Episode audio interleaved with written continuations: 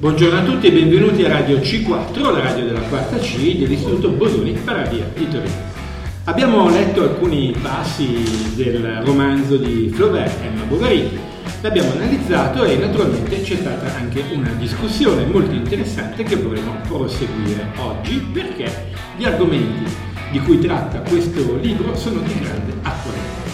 Allora la prima questione che io vorrei a queste due studentesse e alla mia collega che partecipano a questa trasmissione è come voi considerate Emma Bovary, cioè è una donna che tradisce, è una donna che è stata portata al tradimento, è una poco di buona, menzognera, una tra virgolette puntini puntini come viene definita oggi la donna che tradisce il suo marito, sì o no, cioè l'opinione, l'impressione che voi avete di questo personaggio.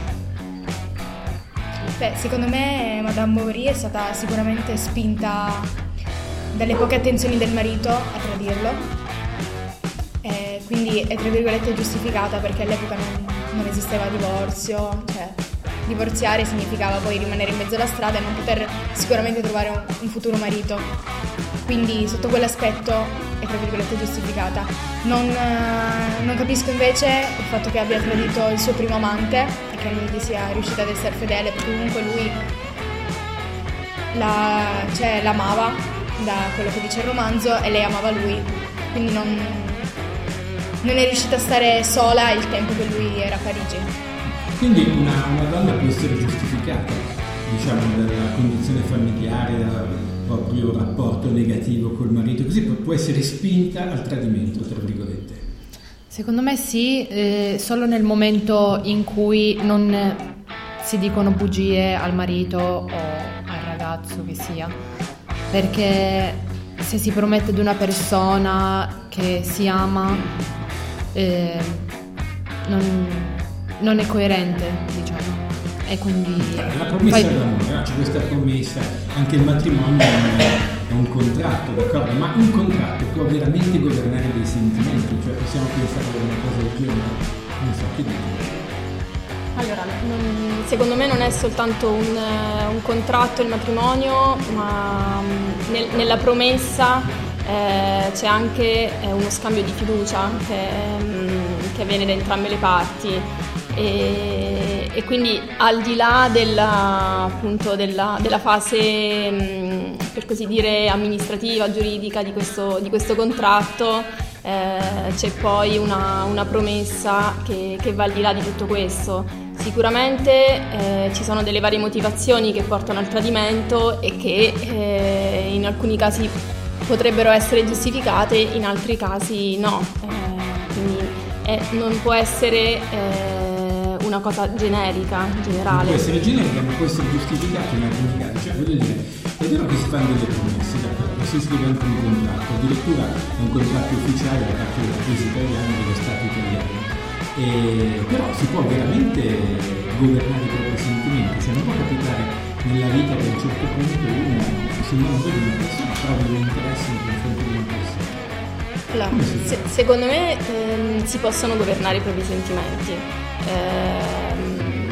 Quindi se la volontà può essere più forte a volte dei propri sentimenti, quindi anche in un momento di debolezza nel matrimonio ci si può innamorare di un'altra persona, però poi c'è la volontà di tradire o di essere invece fedeli alla promessa fatta. Quindi, voi cosa pensate? Beh, io penso che sicuramente ci possono essere dei cambiamenti di idea, li chiamo così, cioè si potrebbero chiamare così, però bisogna sempre portare rispetto all'altra persona. Sicuramente può capitare che, secondo me, nel corso della vita si cambia, quindi può essere che la persona che hai sposato dopo 10 anni diventi un'altra persona, perché comunque anche quando diventiamo adulti si cresce, si continua a crescere, si continua a cambiare, e quindi può anche essere che la persona che sono diventata io col tempo, la persona che è diventata lui col tempo non vadano più d'accordo come nel passato, perché c'è un cambiamento ed è una cosa naturale e giusta, però bisogna comunque sempre portarsi rispetto. Quindi dal momento che io capisco che tu non sei più la persona adatta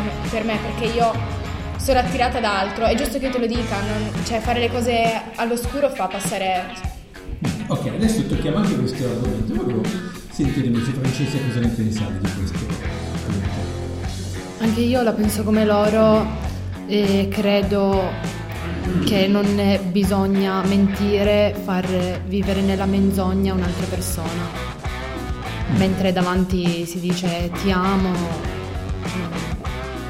non è coerente né verso se stessi né verso le altre persone. Vabbè, però voi sapete che l'essere umano è un essere imperfetto, che non si conosce, ha bisogno di tempo anche per conoscersi e ha bisogno anche di tempo per capire quali sono i suoi sentimenti. Quindi all'interno di un rapporto potrebbe anche capitare il fatto che una delle due persone desideri conoscerne un'altra, approfondire la conoscenza, eccetera, anche per capire qual è il suo stato d'animo. Non può immediatamente dichiararlo, non può sapere a che punto è. Certo, che cosa però facciamo?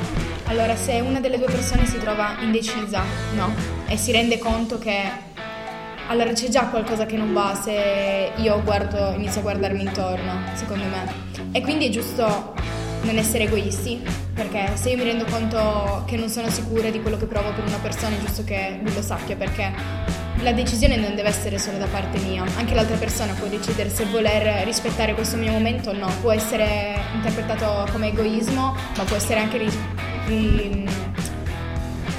come rispetto per se stessi e per l'altra persona. Se io voglio guardarmi intorno, è giusto che il mio ragazzo, il mio marito, il mio compagno. Sì, quindi ma non in quel senso. Persone, certo. Passano delle cose, ci sono delle intese. Certo, ma se un'intesa va oltre, è giusto che l'altra persona lo sappia, perché deve. Subito? Sì, certo. Ma allora appena io mi rendo conto che questa intesa è andata oltre, che non allora è. Sarebbe una crisi continua, perché no. Di intese ce ne sono tante. No, un'intesa che va oltre. Ci sono tante persone con le quali noi abbiamo delle intese, possiamo andare d'accordo, eccetera. E questo può essere sempre. Un'intesa che mi faccia mettere in dubbio l'intesa che ho con mio marito, magari. Ecco, ma come fai a sapere qual è il punto? È perché ci penso. È perché ci penso, inizio a pensare, ma magari la mia vita con questa persona sarebbe così. E nel momento in cui ci pensi bisogna dirlo? Secondo me. Perché può capitare diversamente nell'arco di una vita. Quando inizi a chiederti, ma magari sono innamorata di un'altra persona. Lì è il momento di fermarsi e dichiararsi ai propri compagni e compagni. Ma se non sei sicuro, rischi di mandare a rotoli un rapporto a causa di una tua incertezza. Non vieni invece, come ha fatto Emma anche, instaurare una relazione, poi vedere quello che succede. No, non è giusto, non è rispettoso verso l'altra persona, prof. Può essere una questione di coerenza meno. Io penso anche che l'interesse verso altre persone può esserci, perché di persone interessanti nella vita se ne incontrano tante, sì, fortunatamente, quindi, no? Non sono tutte quante noiose, però allo stesso tempo se si instaura una relazione con qualcuno, a quel qualcuno si deve dare una priorità in un certo senso, anzi in tutti i sensi, e poi c'è qualcosa che va al di là dell'innamoramento, cioè, fedeltà, prof, secondo me. La fedeltà è accettare anche le debolezze sia nostre che dell'altro, cioè costruire qualcosa che non è perfetto, perché la perfezione non esiste, come diceva anche il professore, il collega, non siamo perfetti, nessuno è perfetto, e quindi accettando, incastrando le debolezze dell'uno e dell'altro, costruire davvero qualcosa di solido che possa poi andare al di là degli incontri di cadute. Nel contesto concreto, però capita che per esempio che è una situazione diversa se parliamo di uomini e donne, perché ancora oggi nella nostra società la donna, se tradisce, molto spesso è considerata appunto come l'uomo invece è concesso, l'uomo si tratta, c'è ancora questa mentalità, meno di una volta però esiste, dobbiamo prendere. Quindi una donna che si trovasse nella condizione di provare delle simpatie per qualcuno e che fosse sposata avrebbe delle grosse difficoltà a dichiarare questo, perché le reazioni potrebbero essere più imprevedibili. E che reazioni secondo me non sarebbero imprevedibili tanto quanto scoprire che invece al posto di lasciare il marito c'è stata insieme, ha vissuto con lui sotto lo stesso tetto, però allo stesso tempo si è fatta un'altra storia. Secondo me sì, è vero, ci sono delle reazioni ignoranti, se posso definirle così, discriminatorie verso la donna, sicuramente. però sarebbero comunque meno pesanti se questa donna fosse sincera, nel senso. Però le violenze familiari sono tante, ancora oggi le statistiche sono pesanti, molte donne sono picchiate sistematicamente e... Ah, a maggior ragione, prof. E hanno paura poi a denunciare questo.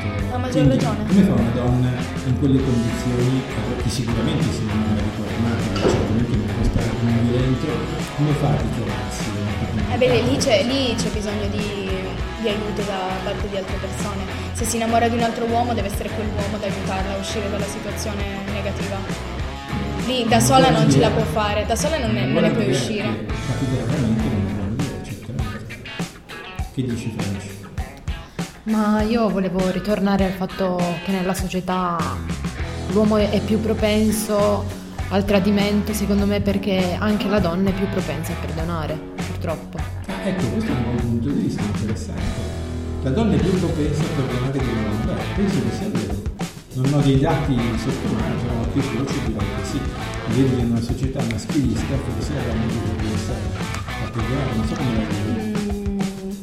Potrebbe essere, ora non so, appunto, le statistiche, però forse fa parte anche un po' dell'aspetto materno della donna, quindi dell'accoglienza, come figlio, sei sempre pronti a perdonare, ad accogliere, questo aspetto fa parte dell'essere donna, del cercare, no, di vedere il buono, di trasformarlo, di nutrirlo, di curarlo, quindi probabilmente sì, il punto di vista femminile, quello che dice Francesca potrebbe essere vero, e questa parte secondo me si lega anche al fatto che tante donne non riescono a denunciare, secondo me anche perché per un senso di protezione verso una persona che comunque all'inizio non si è mostrata quello che poi è realmente, e quindi le donne restano legate al ricordo e per tutelare e cercano di tutelare l'uomo che poi si è rivelato quello che è, cioè è un senso di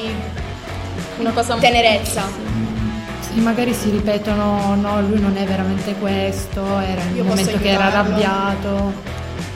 Una cosa molto comune, per collegarmi a Francesca e Valentina, è il fatto che nella donna scatta l'istinto da croce rossina, quindi il voler aiutare e salvare a tutti i costi quella persona. Anche il rapporto. Però poi alla fine è la donna stessa che insomma si fa del male, no? Si autodistrugge in questo modo. E quindi bisogna in ogni caso tutelarsi. Quindi è vero che l'uomo ha ancora le redini della situazione su tante cose, però è anche vero che noi donne dobbiamo pensare che è tutto a nostro bene, quindi non solo quello della coppia, ma certo, anche ci vuole amore proprio, e sicuramente se gli uomini hanno tanto potere, tra virgolette, molta della colpa è di una donna, che cioè adesso ci sono tanti modi per non farglielo più avere, cioè secondo me bisognerebbe riscattarsi, e dipende da noi più che da loro, perché se uno lascia potere è ovvio che da un dito ti prendi tutto il braccio. Quindi sei un po' femminista, Valentina, no?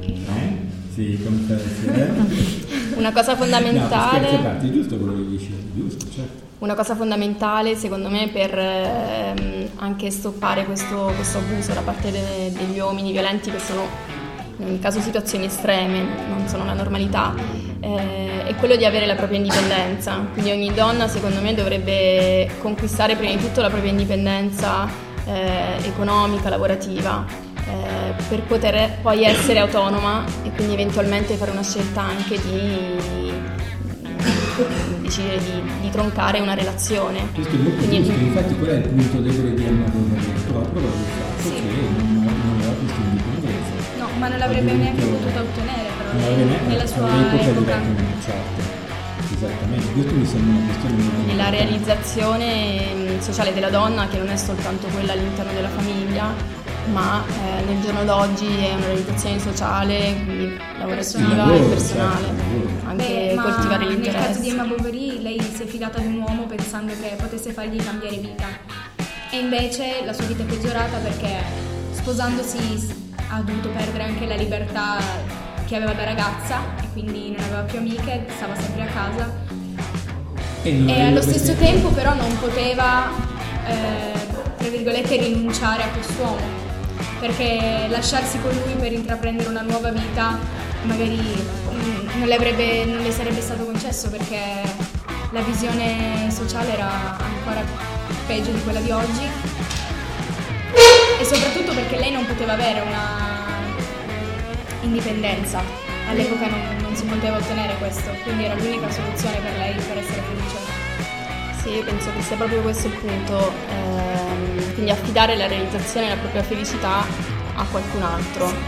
Ora che invece è possibile affidarla a noi stesse, è tutto più facile. Non soltanto a noi stesse. Bisogna contare su noi stessi, chiaramente, sì. Poi è chiaro che dipende dagli altri, anche no, perché mica viviamo da soli. È bello realizzare la felicità insieme ad un'altra persona, però questa felicità in due non deve ostacolare la propria felicità e la propria realizzazione. Sì, l'amor proprio deve venire avanti, è una parola magari un po' egoistica, ma l'amor proprio deve essere messo prima di tutto, secondo me. Bene, ma tornando un attimo al romanzo, quindi prendendolo come esempio di comportamento, no? Secondo voi ha fatto bene Elena Ferrante a protrarre questa relazione prima con uno poi con l'altro, diciamo per un certo periodo di tempo, anche abbastanza, cioè relativamente lungo, non bisogna imparare così? Nel suo caso diciamo che sto dalla sua parte, tra virgolette, per quanto si trattava di Leon, però quando abbiamo continuato la storia raccontava che oltre a Leon c'era un altro amante, ho iniziato a pensare, ma come mai, se Leon lo amava così tanto, perché ce ne dovevano essere 3 di uomini nella sua vita? Beh, questo può capitare per tanti motivi. Semplicemente lei, come abbiamo valutato analizzando la sua personalità, era una persona sola, quindi non è riuscita ad aspettare da sola il periodo nel quale Leon era a Parigi. Semplicemente questo, quindi si è dimostrata infedele anche verso di lui, perché prima di tutto, prima ancora di Leon e del suo amore, lei aveva bisogno di compagnia. Allora bisogna, ecco, io la chiamerei compagnia, la chiamerei proprio, direi, un sostegno affettivo, non di affetto. Sì, perché era sola, era completamente sola, non aveva più famiglia, non aveva amiche, era chiusa in casa con suo marito e sua figlia e non riusciva a dimostrare affetto nemmeno per la bambina, perché la allegava così tanto al marito che... C'è anche un altro aspetto, Valentino, che tocchi quando dici questo, cioè alla fine è una persona sola che si rifugia anche nelle sue fantastiche romanzi, legge, immagini, una vita, una sognatrice, esatto. Quanto incide questo in una situazione di questo genere? Tanto, veramente tanto. Voi leggete? Vi piace leggere romanzi, libri? Fantasticate, siete persone che fantasticano o siete persone più concrete? Come vi definireste? Io leggo libri. Facciamo le domande alla Marzillo. Come vi definireste? Più fantastiche? Colombe che volano nel cielo così o sassi brigati dal mare sulla spiaggia? Dipende dal tipo di situazione. Cioè so che magari quando si è soli, quando ci si richiude in se stessi, guardare un film romantico, leggere, comunque ti fa iniziare a pensare, ma pensa come sarebbe la mia vita se fossi al posto di questa ragazza. Quindi penso che Emma sia capitato proprio questo, magari leggeva romanzi d'amore e sognava quello che leggeva. Io vorrei rilasciarmi a questo discorso della lettura e anche dei tradimenti di queste storie, no? che si intrecciano, consigliando alle mie alunne la lettura di un romanzo che è uno dei più venduti al mondo ultimamente, L'amica geniale di Elena Ferrante, dove si intrecciano storie di due donne che da bambine crescono insieme e poi le loro storie si dividono, fanno 2 percorsi totalmente diversi, però è interessante perché è un romanzo visto dalla parte femminile. Elena Ferrante non sappiamo se l'autrice è un nome fittizio, quindi non sappiamo se è un uomo o se sia una donna, però consiglio di leggerlo perché sono storie di 2 donne anche molto forti e quindi potrete fantasticare, medesimarvi in queste storie. Potrebbe essere un buon consiglio per l'estate, che iniziamo la quinta con questo libro, perché non datevi di nuovo leggere un un po' di romanzi l'anno prossimo, potremmo cominciare così. Una cosa volevo dire, poi chiudiamo magari questa prima conversazione. Oggi ci sono molte famiglie che si separano. I divorzi, le separazioni sono cresciuti molto rispetto sia ai tempi di Madame sia ai tempi più recenti. La legge sul divorzio è degli anni 70, quindi è già a 14 anni che in Italia ci si può separare. Non so se voi avete avuto delle esperienze in famiglia, non voglio entrare nei vostri, diciamo, nelle vostre questioni personali, però voi quando una famiglia si separa, vostri amici, un'esperienza personale, la vostra eccetera, quali sono i pensieri che vi attraversano? Cosa pensate di questo? Cioè dell'istituzione famiglia e della separazione, della rottura di questa istituzione? Beh, secondo me questo avviene perché appunto se le cose non vanno più bene, forse piuttosto che vivere in un ambiente dove c'è astio, ovvero dove tua madre e tuo padre non si trovano più bene, non vanno più d'accordo, forse è meglio. Sì, fa male perché sicuramente non è una situazione facile, ma avere poi due case, ma due case più serene. Sicuramente non è bello come avere una famiglia felice, ma è sicuramente più bello di avere una sola famiglia, ma triste. E poi perché non bisogna essere egoisti, quindi cioè, un figlio sicuramente vuole i genitori insieme, però bisogna pensare anche al bene dei propri genitori che comunque sicuramente hanno portato avanti il rapporto per tanto prima di separarsi, perché solitamente quando ci sono figli di mezzo si cerca sempre di tenere le cose, però se sono arrivati a separarsi è perché non stavano più bene. Cioè che anche il figlio deve tenere conto della posizione sentimentale dei propri genitori. Certo. Mi capita raramente di sentire questa cosa, apprezzo molto, è una cosa importante, tenere conto di tutte le posizioni sentimentali.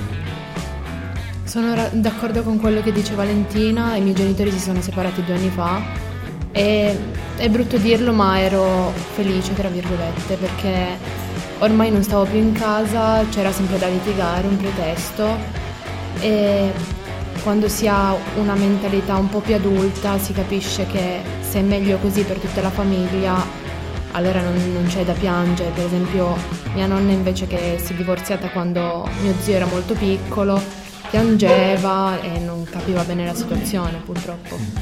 Certo, quindi crescendo comprendete meglio anche, no? È interessante quello che dici. Beh, poi bisogna sempre vedere come la prende il ragazzo, il bambino, dipende dall'età, perché può essere che la prenda con rabbia, che non accetti, e poi bisogna sempre vedere per cosa ci si è lasciati. Spiegate, no? Perché tante volte si crea un odio da parte del figlio per uno dei due genitori, che si pensa sia quello che ha sbagliato, e poi magari a guardare i fatti la ragione non è mai da una parte sola, né è nemmeno il torto, quindi sicuramente ci sono. Anche questo è interessante. Se due genitori si dovessero lasciare perché uno dei due ha tradito l'altro e un bambino di un'età ancora poco adulta lo viene a sapere, secondo me si traumatizza un po', diciamo. Si porterà il rancore poi avanti per sempre, quindi sotto questo aspetto secondo me non bisognerebbe mettere in mezzo i bambini, soprattutto se sono molto piccoli. Questa è una buona petizione di principio che viene quasi sistematicamente disattesa, perché i figli normalmente sono la posta in gioco delle liti, sì, dei genitori in caso di separazione. Questo non abbiamo dati statistici, ma la realtà è questa, quindi è bello quello che dite, però la realtà va in una direzione. Sì, secondo me il divorzio perfetto sarebbe quando due persone non si rendono conto che stare insieme non è più bene per nessuno, ma che stando separate però continuano a mantenere un rapporto utile per il bene del figlio. Ma ragioniamo allora da un altro punto di vista, anziché parlare del divorzio perfetto, parliamo del matrimonio perfetto, cioè che cosa voi potreste fare, cosa pensereste di fare, cosa architettereste per cercare di avere un matrimonio perfetto, nel senso non che sia tutto fantastico, cioè ma che diciamo duri il più lungo possibile, se non addirittura tutta la vita. Intanto sicuramente la prima cosa da prendere in considerazione è la libertà personale, quindi non pensare che perché io sono sposata con te tu non puoi uscire, che ne so, a berti la birra con gli amici, non puoi, cioè, perché queste cose succedono. No, la libertà significa occasioni di ma come dice Ania, cioè alla fine ci vuole fiducia, di interessanti ce n'è, che succede? La fiducia è il rispetto. E la fiducia come nasce? Cioè uno dopo il tempo, dopo il tempo e conoscendo le persone e valutando l'intensità di un rapporto, cioè di un amore. E poi sicuramente un altro fattore molto importante per mantenere avanti un matrimonio, quando una delle due persone è magari un po' nervosa, agitata, perché cioè, siamo, come ha detto lei, esseri umani. Certo. Non alimentare semplicemente magari questa, mio marito è nervoso e io mi risponde male, io al posto di mettermi a litigare magari faccio finta di non aver sentito. E la stessa cosa però deve venire da entrambe le parti. Beh, molto intelligente questa posizione, la condividi? Certo, io penso che un'altra cosa importante è riuscire a non stufarsi della persona. E come si fa? Perché magari delle coppie lavorano nello stesso posto, tornano a casa insieme, mangiano insieme, e bisogna vedere altre persone al di fuori della coppia, diciamo. Cioè avere una vita ricca. Esatto. Allora, dunque, e sorprendersi anche, cioè non smettere mai, non smettere mai di conquistarsi, tra virgolette. Tipo, non so, tuo marito è riseduto sul divano, tu entri in casa piatto piatto, poi le spalle fai buh! Così lo fai saltare per anni, no, non fa senso. E ti liberi di lui, è così. Continuare sempre a cercare di fare cose che facciano piacere all'altra persona. Che facciano piacere. Magari sorprese o... Io quindi... so che oggi hai lavorato particolarmente tanto e magari faccio qualcosa per te che ti può far piacere. La cura, gli americani chiamano questo care, la cura, prendersi cura di qualcuno. Avere cura nel mondo anglosassone è un'affermazione molto diffusa, in Italia no, prendersi cura ha più a che fare con la malattia, no? Non stai bene, mi prendo cura. Invece nel mondo anglosassone prendersi cura di del qualcosa, benessere anche di una persona, non solo anche il lavoro, malattia, le cose che fai, significa proprio dare l'attenzione necessaria a quello che stai facendo. Sì. E anche, quindi, oltre a prendersi cura dell'altro, pensare al bene punto comune. Quindi prima parlavamo del bene personale. Nella coppia si deve pensare anche appunto al bene comune, essere anche generosi verso l'altro e soprattutto far sì che l'altro non diventi la discarica delle nostre tensioni, perché tutti quanti accumuliamo stress, tensioni anche al lavoro, a scuola, quindi ricordarsi sempre esatto, no, però allo stesso tempo possiamo fare una dimostrazione radio però allo stesso tempo, per quanto non bisogna scaricare sull'altra persona i nostri problemi, bisognerebbe poter invece non scaricarli ma poterli condividere, nel senso essere liberi di parlarne. Sicuramente il matrimonio perfetto poi, dove c'è del dialogo sì. Poi voi dovete tenere conto che c'è sempre la vita di mezzo, nascono i figli, porti da scuola, ginnastica, una cosa, un orario, qui mi hanno chiamato, ho fatto la vita. C'è un momento in cui la vita diventa particolarmente stressante, cambi lavoro, devi viaggiare, magari anche solo a Milano, per dire, però già un'ora di treno, direzione alla prima, torni, parti via presto. Quindi la vita riserva delle prove formidabili, degli stress incredibili. Sì. Da soli bisogna saper... La vostra ricetta però mi sembra... Saper staccare la spina quando è necessario e inoltre, come dice sempre mio padre, essere un po' un lavello, no? Accumulare, mettere il tappo, accumulare, raccogliere quello che c'è, che la vita, no, ci offre, ma anche a volte appunto lo stress degli altri che si riversa verso di noi, però a un certo punto togliere il tappo da questo lavandino e far scorrere tutto quanto via. Saper distinguere quello che può essere abbandonato da quello che deve essere conservato, certo che fa un saggio sicuramente. Non aspettare che poi strabocchi la torni. Certo, assolutamente, un bel grande pensiero saggio. Difficile da applicare, ma certo. Sì. Io penso che bisogna veramente, qualcuno di voi l'ha detto, non ricordo chi, coltivare i propri interessi e le proprie passioni, questo sì, perché non è necessario condividerli con il marito o la propria moglie, cioè uno può avere la passione, non so, del giardinaggio, può dire no, potrebbe detestare come amica la campagna, lo favorisce, fa in modo che la sua passione possa essere coltivata, però non puoi abbandonare il nella tua passione, cioè rinunciare a qualcosa a se stessi, di così importante per in funzione di una relazione, perché questa relazione può diventare relazionista. E questo non è un pensiero egoista, però mettere al centro se stessi in un rapporto, per costruire il rapporto, è importante. Anche perché... non narcisisticamente è intenso, che esiste solo il soggetto A e il resto è che non puoi perderti. La relazione è un equilibrio di tutto questo, quindi il bene proprio, il bene comune, il bene dell'altro, è un equilibrio sottile che bisogna saper mantenere, dare il giusto peso a... Certo, una domanda però, voi che siete giovani, poi chiudiamo la trasmissione perché devo andare che sono tanti loro.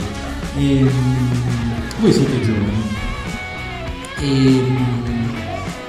è meglio aspettare di avere un po' di esperienza o se capita il sentimento, l'amore, eccetera, subito lasciarsi andare, pensare, costruire una vita, eccetera, anche da giovane, cioè come la vedete? Dipende dalle situazioni, prof, perché può essere che si è molto fortunati e si trova la persona giusta molto presto, ma comunque non significa che perché hai trovato la persona giusta devi bruciare le tappe.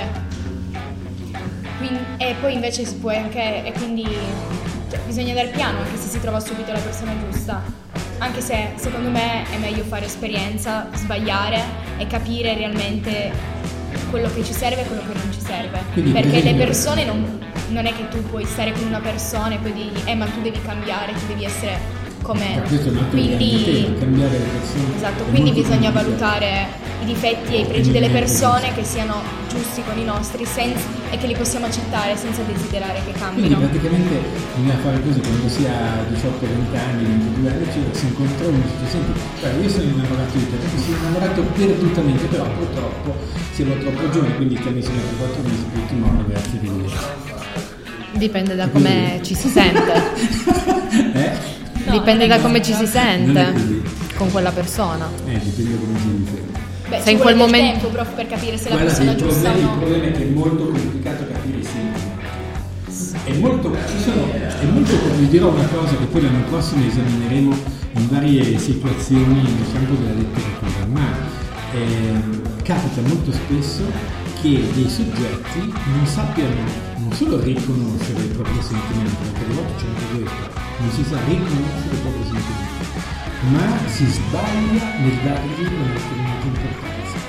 Alle volte si pensa di provare un sentimento, di un'azione così, e invece non è così, è un travisamento. Questo per motivi psicologici che sono veramente incredibili e sarà interessantissimo l'anno prossimo esaminare.